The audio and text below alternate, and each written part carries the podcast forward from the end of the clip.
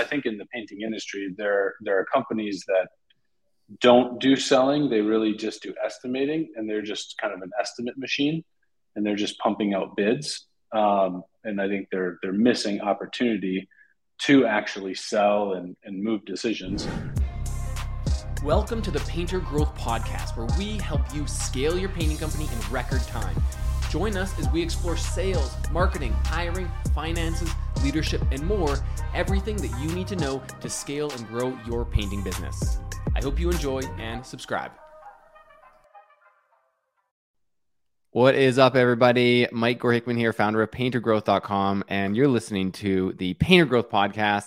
And today I have a really exciting uh, guest. Well, guest, exciting depending on who you are. If you're not into mergers and acquisitions, selling your painting company one day, then you might not find it exciting. But if you are in, interested in enterprise value and eventually selling your painting company, then uh, my guest today, Haakon Hansen of Aleph Holdings, will uh, will uh, be just what you're looking for. So, uh, what is up, Haakon? Good to have you, man. Hey, Mike. Thanks for having me, man. Yeah. So, so just for clarity, you you worked with uh, Jason Paris at Paris Painting, basically the OG sales rep outside of ownership, um, and now you are uh, the responsible for business development at um, Aleph Holdings. Yes, sir. Yep. So yeah, started with uh, with Jason back in twenty uh, halfway through 2017. Um, so he was uh, starting to to scale, and they needed somebody, and I hopped in there. Um, and so been along for the ride of, of Paris's growth, and then as Aleph has gotten off the ground and uh, been doing other things, have navigated over to that's where I spend my time these days. Amazing. So how did you how did you get into the painting industry to begin with? Yeah, so I uh, I have a, a, background in accounting and finance. So I worked in corporate finance for a few years, and um, if anybody knows Jason's story, uh, Chet Funk is a gentleman that he partnered with in twenty at the end of 2016, and um, and then now you know uh, J- Jason and Chet are part of Aleph, and uh, myself in there too. But like, so whenever they partnered, I knew Chet and so uh, as they were starting to scale and grow, they were looking to bring folks onto the team and uh, connected with Chet, connected with Jason, and um, yeah, jumped on board. So definitely not the traditional path to becoming a painter. Took the business route. No, no, I have like um, I might I have some family members who have uh, like a little bit of a blue collar, like mostly blue collar actually. Uh, my dad's a heavy equipment operator. My grandpa owned a construction business. So I was around the trades um, enough to be comfortable with it, but personally, uh, very, very little uh, trades specific uh, experience and none really in painting. Cool. So let's fast forward to you becoming the first sales rep for Paris Painting as, as you guys were beginning to scale. Um, what was that like and, and what did you learn about the painting industry and about systems in that role yeah i think that um, just i think the importance of process uh, certainty right so i i definitely had a big intimidation factor of you know if i'm talking to a homeowner what if they know more about painting than i do um, and i think getting in and getting reps understanding, uh, particularly when it comes to sales. And I think in the painting industry, there there are companies that don't do selling; they really just do estimating, and they're just kind of an estimate machine, and they're just pumping out bids. Um, and I think they're they're missing opportunity to actually sell and, and move decisions. But um, I think like seeing that those two things are different, uh, and that you know if I had a process around sales um, and I knew how to connect with people. I knew how to understand, you know, their motivations and what their goals are, and, and how are how are they making their decision and choosing their painting contractor. Uh, that would take me a long way, and it's just kind of a matter of reps of learning learning the paint stuff. Um, and so uh, that that was really helpful uh, just to learn that. And I, I, think as as we've done different things within Aleph, um, I think I've learned that too most things are not super complicated um, if you're able to kind of commit to establishing a process and, and, and being consistent, um, you can accelerate your learning pretty quickly. So what types of what types of processes early on on the sales side of it did you find were helpful in terms of improving your close rate? Yeah, I think one of the big things in our group and um, I think coaching. So just specific one-on-one coaching uh, is is huge within like the Aleph culture, and then that has roots back to the the Paris culture. Um, Jason and Chet, and then eventually Alex um, who's now the Aleph COO, um, came aboard. So I think just having meaningful events where uh, you're analyzing what you're doing, you're having somebody else look look over your shoulder and listen to the things that you're saying to a homeowner, watch the process that you're uh, carrying out as you you know go through an appointment, and then giving you feedback. And that's vulnerable and it can be intimidating, and you get in your head whenever somebody's there, but that really helps you capture and see things that you otherwise wouldn't. Mm-hmm. Um, and so, and and kind of put something down to work on to refine. So I think that that commitment to coaching and just making the time for those events uh, was huge. Awesome. Yeah, I mean, couldn't agree more with with adding coaching as you know to any business will absolutely propel them. Let's yeah. fast forward a little bit um, and just jump right into to enterprise value of painting companies. And what I mean by I mean, I, will let you define it. What what do you mean when you use the term enterprise value of a company? Yeah, I mean, there is there's layers to valuing a company, right? And I think so. Just to explain, so like today, um, you know, Aleph does joint venture partnerships with other painting companies. So, um, you know, what what we do is we partner with other painting companies. Um, we become equity partners and we do a joint venture. And the goal of that is to help them grow, help them stabilize, um, and so my role in Aleph uh, today is on the partnership development side. So I connect with painting companies, um, share with them what we do, uh, what we've done in the past, and and uh, you know how we can help companies, and then we go through a discovery process to see what are their goals, what's the state of the state of their business, and is Aleph a potential option as a strategic partner to help them get there. And so through that, the, we go through uh, a, a, acquisition, a transaction. Um, and so we look at valuing a painting company. So I do this all the time.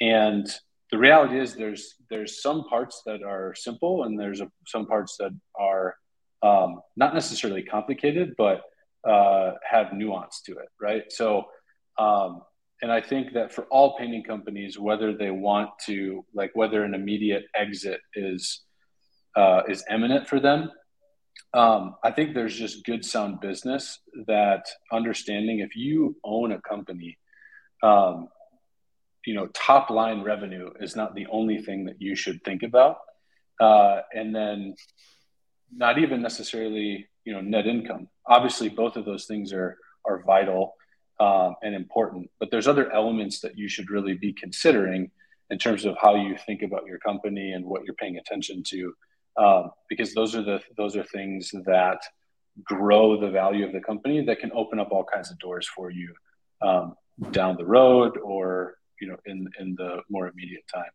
Um, so I think it's it's something you know for every business owner to consider, and then obviously for us, we're looking for good partners, um, and so you know these are the things that we look at uh, internally, and then um, also good partners every, meaning like a good operator, a good kind of general manager, current founder, you know, CEO, business owner that you can come in, you can purchase a percentage of their company for whatever, say one times earnings, grow it, add systems, and then and then sell it to someone else later on for like five times earnings.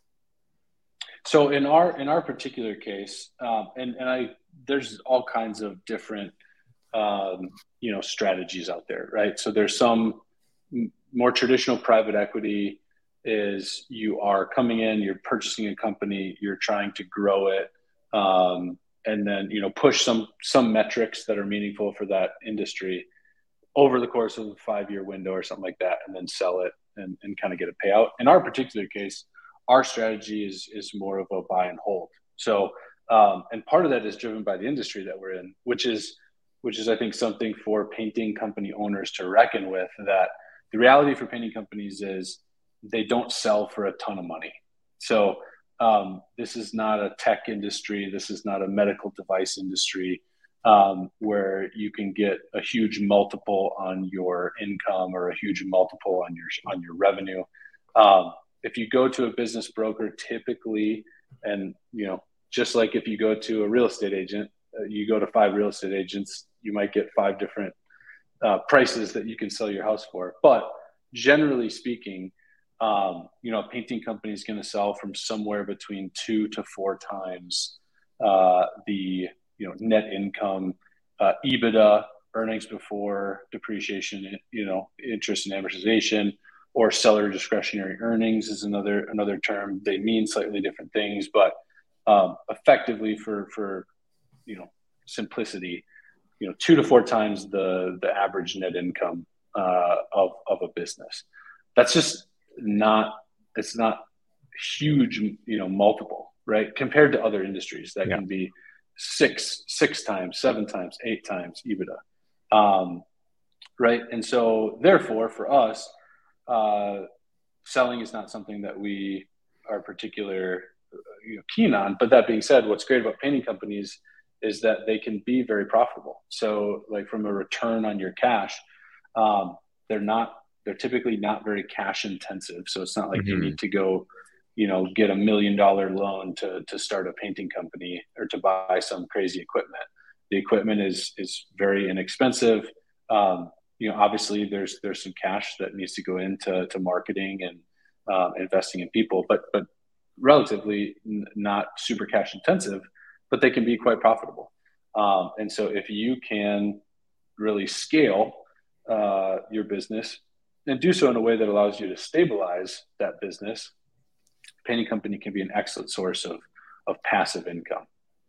So what what would be your criteria that you look at when it comes to um, assessing an opportunity to invest in?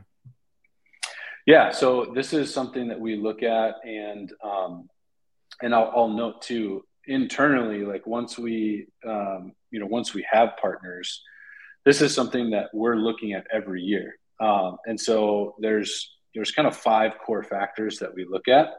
Um, so you know, prospective partnerships that we're looking at and, and, evaluating, and in conversations with, but then also just internally year to year, we track these these five elements um, just to make sure that we're we're growing the value of the equity for the shareholders, that we're being successful in, in what we're we're venturing out to do.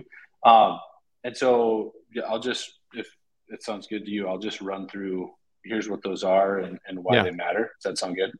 Yes. So, so one, um, just the, the org chart. So kind of what's the state of the state from a people standpoint.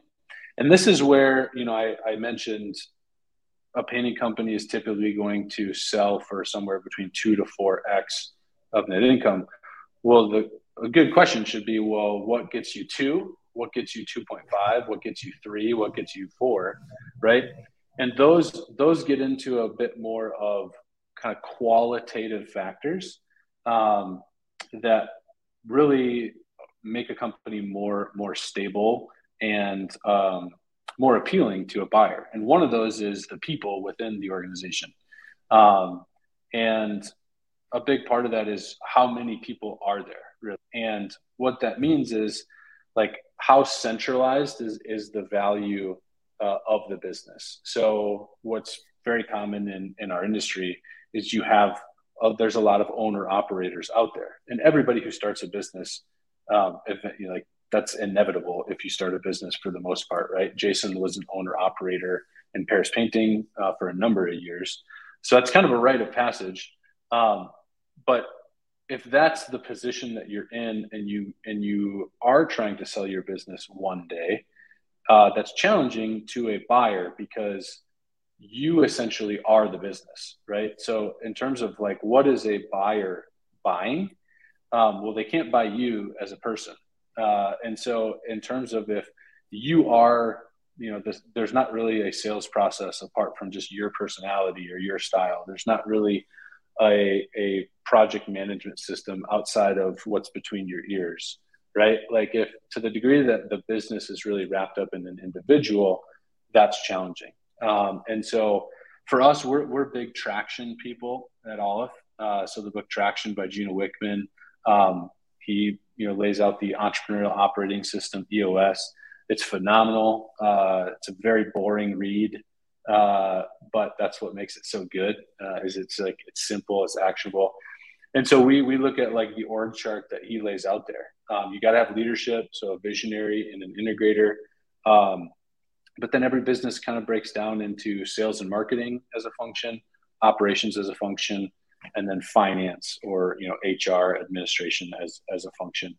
Um, and so that's something that we're looking at uh, and we're assessing to, to prospective partners, but then our current holdings is how are we developing um, diversity of names in those seats, right? So typically, uh, you know, whenever a company's at a million dollars, you know, 1.5 in, in revenue, they're typically, they're the president, uh, CEO, they're the salesperson, they're the project manager, they're doing the payroll, you know, um, maybe they start to hire um, some folks like yourself to help with marketing. They start to hire bookkeepers, things like that. But they really sit in, in those seats.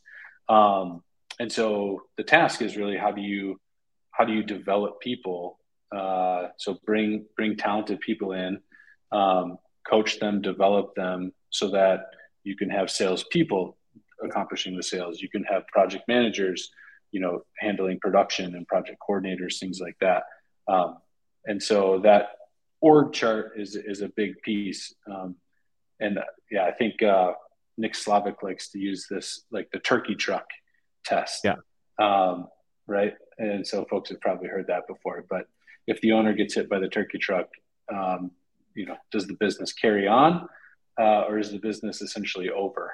And uh, and we try to get decouple these businesses away from the like so that they can pass that turkey truck test.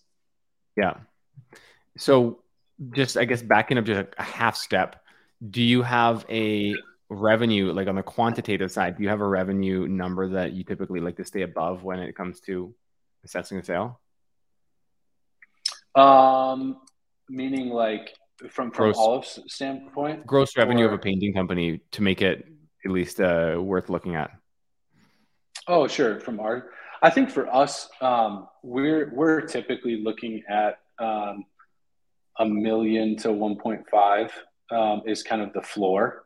I think mm-hmm. for us, and and part of the reason for that is, um, I think if you you survey uh, the industry, you know, a million to 1.5 in the residential space is typically where the capacity of an individual human breaks down. Um, there are there are definitely some outliers um, and some some uh, studs out there that are doing two million bucks and uh, you know or more that and they're they're kind of doing you everything like a, still. You need a production manager or sales rep. Right, right. If you're if you're going to do more than a million or you know 1.5 in in uh, revenue, you can't do it all yourself. You're going to need a salesperson to either do you know do the sales so that you can help produce um, through project management, or you hire a project manager that can produce the, the sales that you're going to get. And so for us, like with Aleph and, and how what we offer help with, we help help scale, build teams, you know, provide that infrastructure for growing. Um, that starts to be really applicable, uh, you know, at that, you know, one and a half uh, million dollar mark. Gotcha. Okay. So going back to the qualitatives, the first one was org chart, the state of the people. What does the team look like? Um, is it all on the owner, or do you ha- do they have an integrator? If, if, they're not following EOS, do they have a production manager? Do they have a sales rep? Do they have quality painters? Do they use subs? Yeah. What would be number two on the qualitative list of five? Yeah, number two would be uh, contribution margin or, or gross profit, um, and you know that for us we define that as revenue minus the cost of labor the cost of material um, and then we put project management in there as well um, so you know what is our, our contribution margin or gross profit after we pay labor paint uh, and and project management and at the end of the day like this this is an important thing to know in real time to be able to track um, because this this really tees up your business for everything else, right? If we we internally we have a saying where we say, you know, sales are for show, productions for dough, um, and it's like you can. It, it doesn't matter if you send ten, if you sell ten million dollars, uh, very unprofitably. It doesn't really matter. Who cares? Um, mm-hmm. Right, and that's that's honestly a challenge a lot of times that folks run into with growing is all right, if I hired a salesperson, um, you know, or I hire a project manager, I got to be able to grow through that investment so that I'm profitable on the other side. Mm-hmm. Um, and gross profit and, and, being really tied into gross profit is where that where that really starts. Um, and so because that that's really just a it's a temperature check on the efficiency of your production system, right? So. Mm-hmm do you know do you know how to estimate um, are your is your bidding accurate um, such that you're you're competitive um, but you're doing you're bidding it in a way that um, is actually accounting for the the realities of the labor market the realities of your material et cetera and then when it comes to labor and material are you managing those things well uh, mm-hmm. are you are you managing your labor to be efficient are you tracking your material spend so that that's efficient as well? Um, mm-hmm. And that what percentage do you want to see gross profit at uh, less labor, material, and, and production management? Yeah, we we shoot for forty, at least forty percent, um, and we like to be above above that. Um, but at least forty percent again for us after labor, paint, material. Right, and that 40%, so 60% cost, um, that should be enough to pay for the rest of overhead plus leave some profit left over for a, a holding company. yeah. Yeah. Or, yeah. I mean, and I think not, not, just for, yeah, and not even just for that, I would just say for any, any owner, for sure. Um, you know, for the shareholders of a painting business. Mm-hmm. Okay. so we got org chart, say the people got gross profit, yeah, around, around 40%. What would be number three? Uh, that would be success ratio. Um, and so that's basically um, how many jobs are you selling for the number of bids that you that you provide, right? Close rate. Um, close rate. You got it. Yep. Yeah. And obviously, this is important. Um, your sales machine has to be efficient. Um, you need to be uh, selling at a good clip. So this one's this one's pretty straightforward, um, and this is a, a good balance of all right. Is this a you know what type of leads am I getting? Um, you can you can evaluate all kinds of things through your close rate. Um, that really helps ensure that your your sales function is is doing what it needs to do. Mm-hmm. Okay. What do you do you have any other metrics that you look at other than close rate, like dollars booked per estimate or things like that? Um, so the the next the next uh, pillar here that we look at uh, ties into this a little bit, um, which is cost on margin. So that that gets that gets into another another factor here. But we'll we'll definitely look at like average job size, um, you know, things like that. That is going to be somewhat indicative of what you know what brand of company that you're trying to build like what what what type of sector are you trying to specialize in right so if you're a residential repaint company um, that focuses on exterior that's going to kind of dictate what your average job size should be ish right mm-hmm. or if you focus on interior or if you're a commercial person and you niche down in industrial, it's like, well, th- those average job sizes are going to look different. It's important to know that, um, just so that you know that you're being, you know, you're being competitive. But those those are things that we look at as well. Okay, and what do you mean by cost on margin? Yeah, so your cost on margin is um, so your your sales function needs to be efficient. So you got you need to be able to sell well.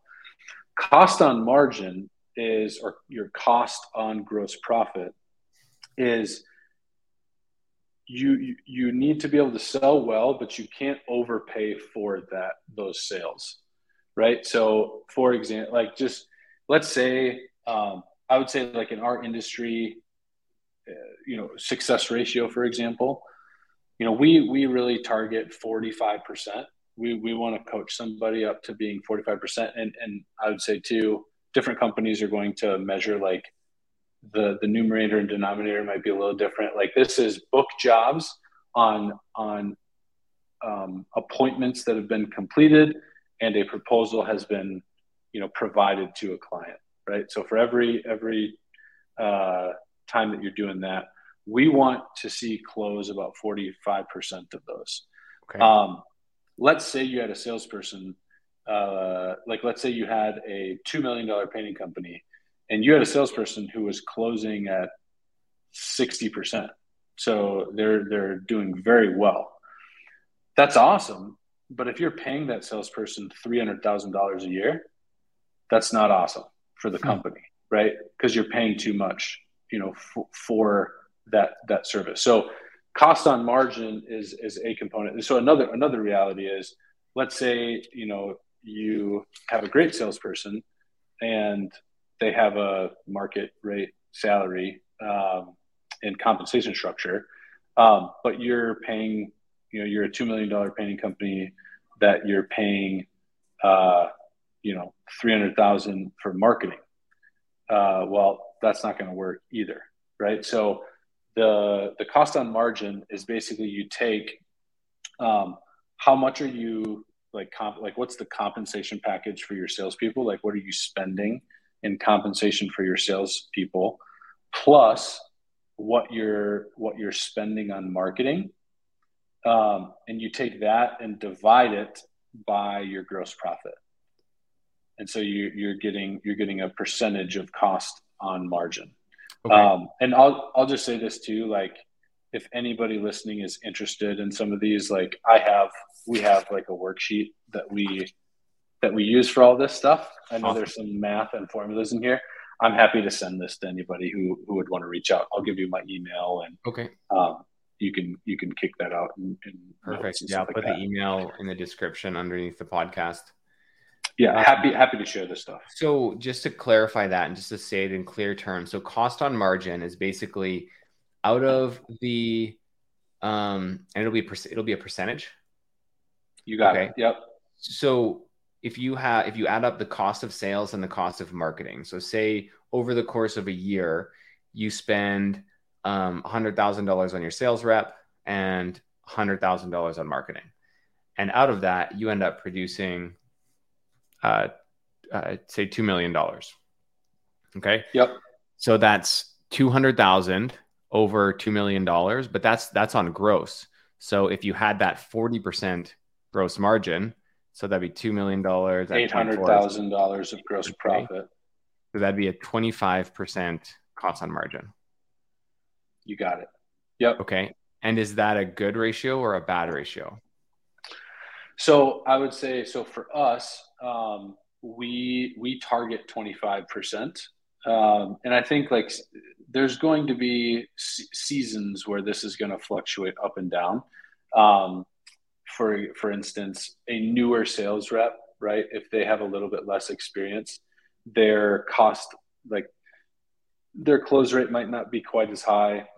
So they're going to have to get they're going to need more bids in order to hit a, a sales number, right?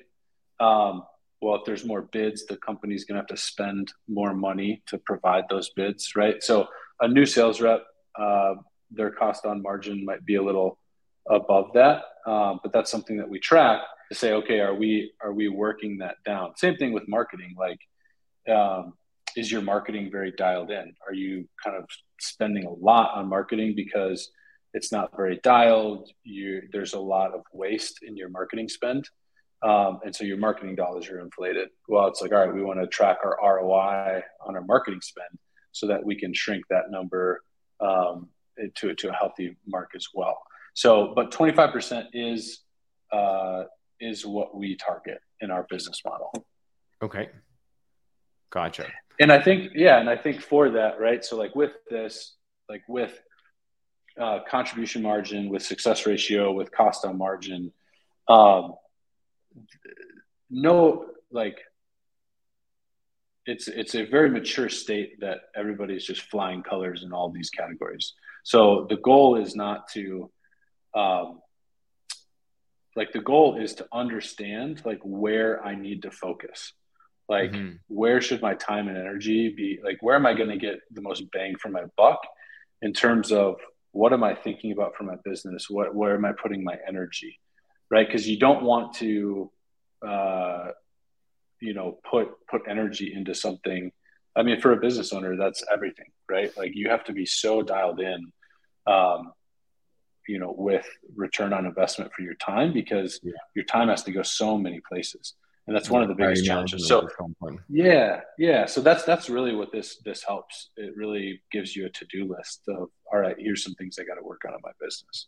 So yeah so number four there cost on margin okay and uh, last but not least, number five. Yeah, number five is net income, and so this is this more kind of brings uh, everything together, right? So this is net income is kind of a summary metric at the end of the day. Uh, they call it, you know, it's the bottom line for for a reason, right? Um, so we we look at that, and I think for us, um, again, this is going to company to company. This is going to look different. Um, in terms of like what does an owner want. So I think this is something that's just good to to consider, right? So I think there there are some I don't know. I've heard I've heard owners say, you know, their their net income is forty percent, thirty five percent, something like that. Um, oftentimes, what they're doing is they're factoring in, uh, like maybe they're doing some sales and they're doing some project management, and they might not pay themselves a W 2. They might not pay themselves anything for that work. So then those dollars that, like, let's say they got, let's say they got injured, uh, they got sick, and they needed to hire a salesperson, right? Well, their net income is not going to be 35% anymore um, if they have to pay a salesperson 100 grand uh, to go get all that revenue, right? Or a project manager or whatnot. Um, so it kind of depends on uh, as far as like what is a good number it kind of depends on what you're trying to pursue. In our case um, we're looking for stable passive income and owners that partner with Aleph. That's what they're looking for as well. And so what stable passive income means is um, it's income i'm not trading my time for for money. Um, i'm able to uh, step away from the business. So jason jason doesn't know anything that's going on in Paris painting day to day. Um, and so, but for, for us, generally that percentage is going to be somewhere between 15 to 20% of net income. Um, and so I think that's kind of a healthy mark. Now, you might make investment decisions, hire, you know, growing your team, hiring more salespeople, hiring more, uh, um, you know, marketing staff or things like that you might you might make investments that are going to dip below that four seasons but that 15 to 20 percent mark if you can have a solid team that can really facilitate the work um, that allows the, the the the owner to get into a more leadership position and a true integrator or visionary type um, that 15 to 20 percent is is a healthy mark mm-hmm. okay so if we have so so just in our recap on the five five items. Um, so if someone wants to come in and work on improving their enterprise value, we have the org chart. So who are the people? Are they quality people? You know, you didn't say it about scorecards, but I imagine you'd have everyone have scorecards and defined responsibilities, right? Yeah, and that's that's kind of just a necessity of if your team grows, you got to have you got to have that stuff, right? Yeah. Okay. So then the second is your gross profit. So having your gross profit at least 40% uh, if you have a production manager, but probably higher than that if you if you're just doing it yourself. Yep. Success ratio, close rate targeting 45%. One thing that I found interesting um, that probably most people don't realizes that little things can can make a big impacts and something like just becoming better at sales can potentially improve your enterprise value oh yeah that's pretty curious For you sure. know um, cool. And then costs on margin. So we just defined that a little bit earlier. I won't define that again. And then finally having a healthy net income. Pretty much got that right? Yes sir. You got it.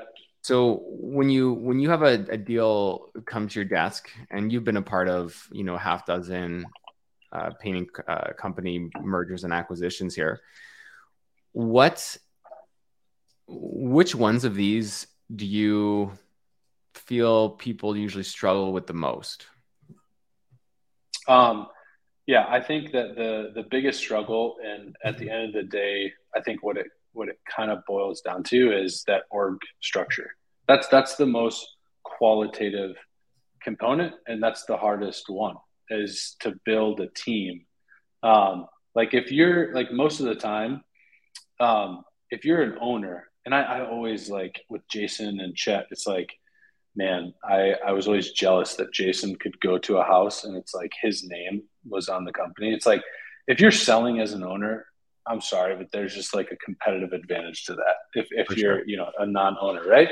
Because um, you you can just speak with such conviction or whatever. So, but because of that, like most, you know, and I would say, you know, I talk to a lot of owners um, and have these conversations. If I were to generalize or or um, kind of stereotype the the typical owner, they're going to skew more to like a sales type of a person, um, uh, more visionary, more sales etc. So most of the time, like an owner is going to have a phenomenal success ratio. Um, that's not too uncommon, but that is very different than like coaching and training um, someone else to have an excellent success ratio, right? So mm-hmm. um, same thing with contribution margin. It's like if you are an owner like there's a certain authority that you bring to whenever you have labor conversations whenever you you know are managing material um, you know interacting with the client etc but if you're a project manager and you're having to do that uh, like that's just different. Like developing a project management team that can do that um, that's that's a whole nother ball game so i think that you know that org structure um, that's the hardest piece um, yeah and i think for Aleph like that's I, I would argue that's our biggest uh, value proposition is we know how to recruit, train, um, and manage performance on teams, and then we've built a team that can actually help be part of that team. Um, but that that's the hardest part. Mm-hmm. What would be some of the most important things that someone listening here could do now to their business to to start maximizing their org chart? Yeah. Uh, I, I would say take inventory of, I mean, just this is why the EOS is so helpful because it just gives you some simple tools to help put pen to paper to get this stuff down on on in front of you, right? So I think so owners are oftentimes they're just running around so much, and so like slowing down, taking the time to like think about these things, um, and uh, I like, you know, we walk folks through um, through these different pillars, and you know, we have this sheet uh, that I'll fill out, and I'll all right, the visionary, okay, that's you know the owner. Let's just say the owner's name is Joe. It's like who's the who's the visionary? Joe. Who's the integrator? Joe. Who's the sales and marketing manager? Joe. Joe. Joe. And it, and and it's just it's helpful to see like, wow, my name is everywhere. Um, and so I just think like realizing that uh, helps you kind of take some steps to think about, okay, I have to make a plan. Um, like if I do what I've always done, I'm going to get what I've always gotten. And so you got to make a plan for for building that. Um, and then I think the next step is you need you need systems like what that necessitates is you mentioned like scorecards and and those kinds of things. Like um, if you're going to grow your team that necessitates a whole lot else right? So if you're going to have other people do work in your business you need to have standard operating procedures. You need to have playbooks. You need to have tools. Um, so that you can take somebody that maybe they have the right soft skills, the right personality, experience that would lend them, you know, towards success in, in a given role in your business. Um, but they need guidance, they need help on like actually doing the task.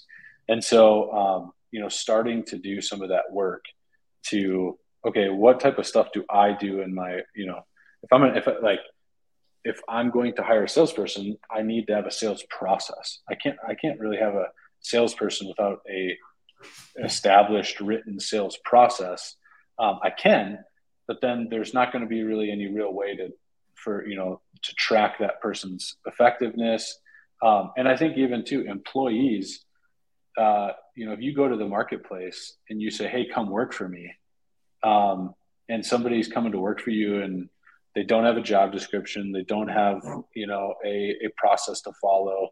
There's not really clear metrics like there's not really clear data so they can track whether or not they're being successful. Just show up um, show like up to this house meet you on site you know 8.30 on monday and let's go paint a project together.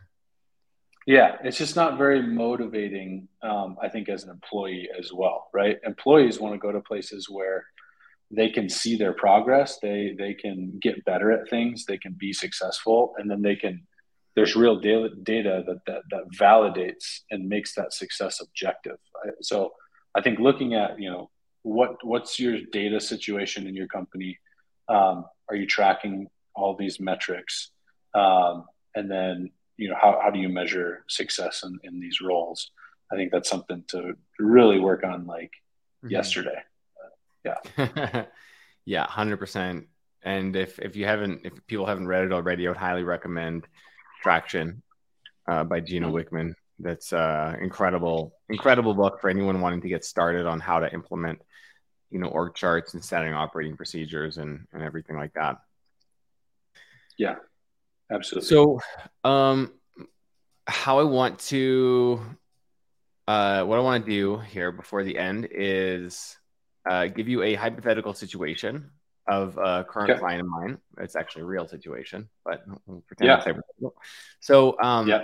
my friend has a painting company. He, our client, he's had a his painting company for about 20 years. Um, he has had a production manager. Sometimes he does all of his own sales. He typically does, I think, between six and seven hundred thousand a year. He wants to sell his business one day. So yeah so number one, how can he, you know, in the short term, maximize his enterprise value? And then how do you how do you identify a like a, a broker or a seller or buyer rather? And then how do you assess your offer? I know that's a huge, super packed question, but we'll break that down one by one. Yeah. Um, so, and I'm sure you're going to do a little editing, editing here, um, potentially. So just that, that that's something of I'll just I'll just maybe say at the start that that is a, a tough position to be in. So I'll just be honest with you, um, and, and, I think that's why looking at this stuff early and often um, is so crucial. Um, because I think um, you know there's a book that's awesome. We love it. Um, good to great, and within that book there is uh, you know Jim Collins identifies the Stockdale paradox. And the Stockdale paradox uh, is this concept where, you know, uh, good to great businesses embrace the Stockdale paradox, which has two elements to it. One, unwavering faith that they will be successful in their endeavor. So they believe that they're going to be successful, they're going to accomplish their goals.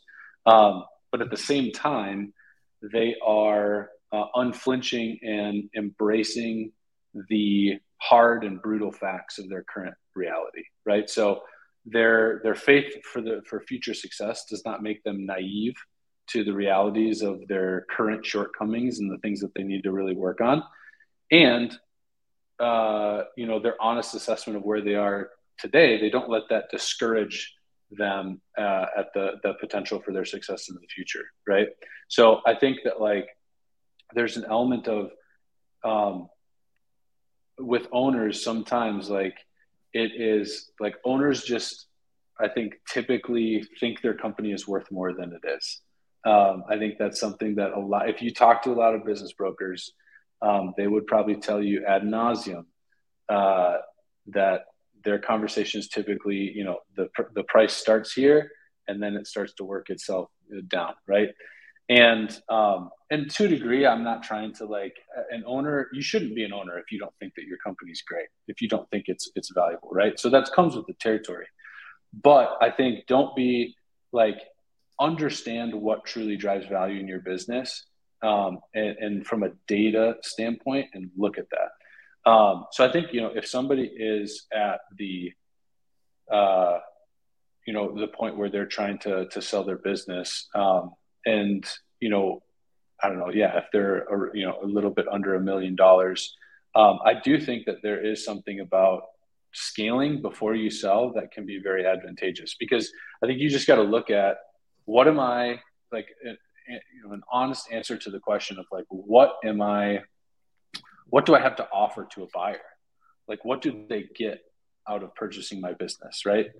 And if they just get a bunch of work to do, um, that's going to be far less appealing. Right. So, um, and and like a brand like the phone just doesn't ring, you know ring magically right so the the more but scale helps you in that um, scale a lot it opens up opportunities where you can start to diversify your marketing strategies you can start to um, grow your team and start to diversify the work within the business right so then what that does is that that you know flags to a buyer like hey there's like a system and a machine here um, that is productive. Now it takes leadership it takes management it takes work um, but there's there's some mechanism that is really uh, in place here that um, you know a buyer can get into that situation and then they can start to optimize right? So may, maybe you know they see different opportunities. Um, but i think to the degree like you're just going to limit your buyer pool or your investor pool or whatever um, towards somebody who you know uh, wants to you know is either already running a painting company or um, yeah. that's all they want to do it's going to be harder if they're going to have to come in build everything do everything so essentially you want to really at the point in which your company is worth something is when your company no longer or it doesn't necessarily not need you but you're not doing everything. You have either a production manager or sales rep. You have, you know, systems for bookkeeping, for marketing, for sales, and for production. You have responsible teams. You have healthy margins, healthy numbers, sales and marketing machine that that will keep kind of going even if you got hit by a turkey truck. Yeah, um, and yeah. that and then and really only then is your business worth something to an investor. Yeah, and I I think I'll be like painting companies sell all the time. So it's like you, you know, you'll find a buyer, um, but it's like you just you're going to limit, and you just might get yourself into a situation where yeah, you're you're gonna have to lower your price. Like it's it, it can just be tough, right? And again, I think thinking of do you have a um, again referencing a bunch of books here, Robert Kiyosaki. Um, so the cash flow quadrant Rich Dad Poor Dad. So the cash in Cash Flow Quadrant, the sequel to Rich Dad Poor Dad, you know, he talks about these various quadrants that people can operate in. Um, one of them being, you know, or there's really a chasm uh, between two categories, or between four, but two are on either side, and one is an employee or being self-employed. Um, the other side is being a business owner and being an investor. And the difference between those those categories is are you trading your time for money or is your system uh, your your process your people outside of you outside of your direct time uh, what is actually earning income for you right so if somebody again if somebody's doing all the sales they're doing all the production heck maybe they're painting uh, here and there that like their income is directly tied to the number of hours that they put in the business mm-hmm. if their hours go down their income goes down. If their hours go up, their income goes up, right? So to the degree that your business has that kind of correlation, um, there's intrinsically less value in it because there's less value that can be transferred to somebody else, right? Yeah. But if it is your system that is actually making uh, the income, if it's your team that's actually making the income, and then you can scale your team, you can scale your systems to create more income. Well, now you have something that eh, holds value outside of you as a human, and that can transfer to a lot of different people. Um, and so it just creates more opportunities uh, for you as as an owner. Um, you know, to get more passive, if you know hanging on to that business is uh, is what you want, or if you want to sell. Yeah. Um, yeah. Crazy that it's funny. I think what happens often, and um, I'll be mindful of your time here, but what happens often, I think, is that when people finally put in the effort to get their business into a sellable state, they fall back in love with their business and realize that it doesn't have to be such a grind. Well, and honestly, I, I think that's that's part of the. I think the reason for our strategy is like, um, I mean, yeah, if you if you can build these things, um, and and there's no uh, there's no shortcuts. Um, there's nothing but like work uh, and showing up every day and consistency. Um, but like the trades and painting in particular, you know, we firmly believe like it's a wonderful industry that rewards um, good, hard, smart work. Um, mm. And over time, you can build a, a great business that that yeah can spit off great cash uh, for shareholders, and you don't have to mess with uh, you know going through a trans a big transaction, and you're kind of banking on this transaction. Um, it's like oh maybe you can get passive in the business, hold on to that equity. Um, yeah. Now a cash and, flow cash flow king for years to come. Yeah, pull pull a Jason Paris, you know. Awesome. Yeah. Well, Haakon, thank you so much, man. Um, I uh, had I learned a ton today. I hope everyone else did. My favorite thing is what do I have to offer a buyer? That's so so eye opening, just that one sentence. But uh, what is your email address if anyone wants to get that worksheet from you? Yeah, so it's Haakon, my first name, H A A K O N, uh, at Aleph, A L E P H uh, dash mgmt.com. Cool. I will put it in the description and then I will get that worksheet thank you so much for being with me, man. Um, stoked to chat again. And, uh, and, uh, yeah, I mean, I think you've given a lot of people some information on what they need to do to potentially have a sale one day. It's exciting. Yeah. It, it's, it's my, it's my full-time job to talk about this stuff and have these conversations, whether, whether somebody's interested in, in, uh, Aleph as a strategic option to, you know, achieve success in some of these categories or not um, I talk about this stuff all day, every day. So if anybody is interested, reach out. Uh, like I said, I'm also happy to send this worksheet that we use to, to look at that stuff. Just kick me an email and I'll get that over to anybody who asks. Perfect. Awesome. Thanks so much, Haakon. Have a good one, man. Thanks, Mike. Thanks for listening to the Painter Growth Podcast. If you want to grow your painting business, go to www.paintergrowth.com or click on the top link in the description. Talk soon.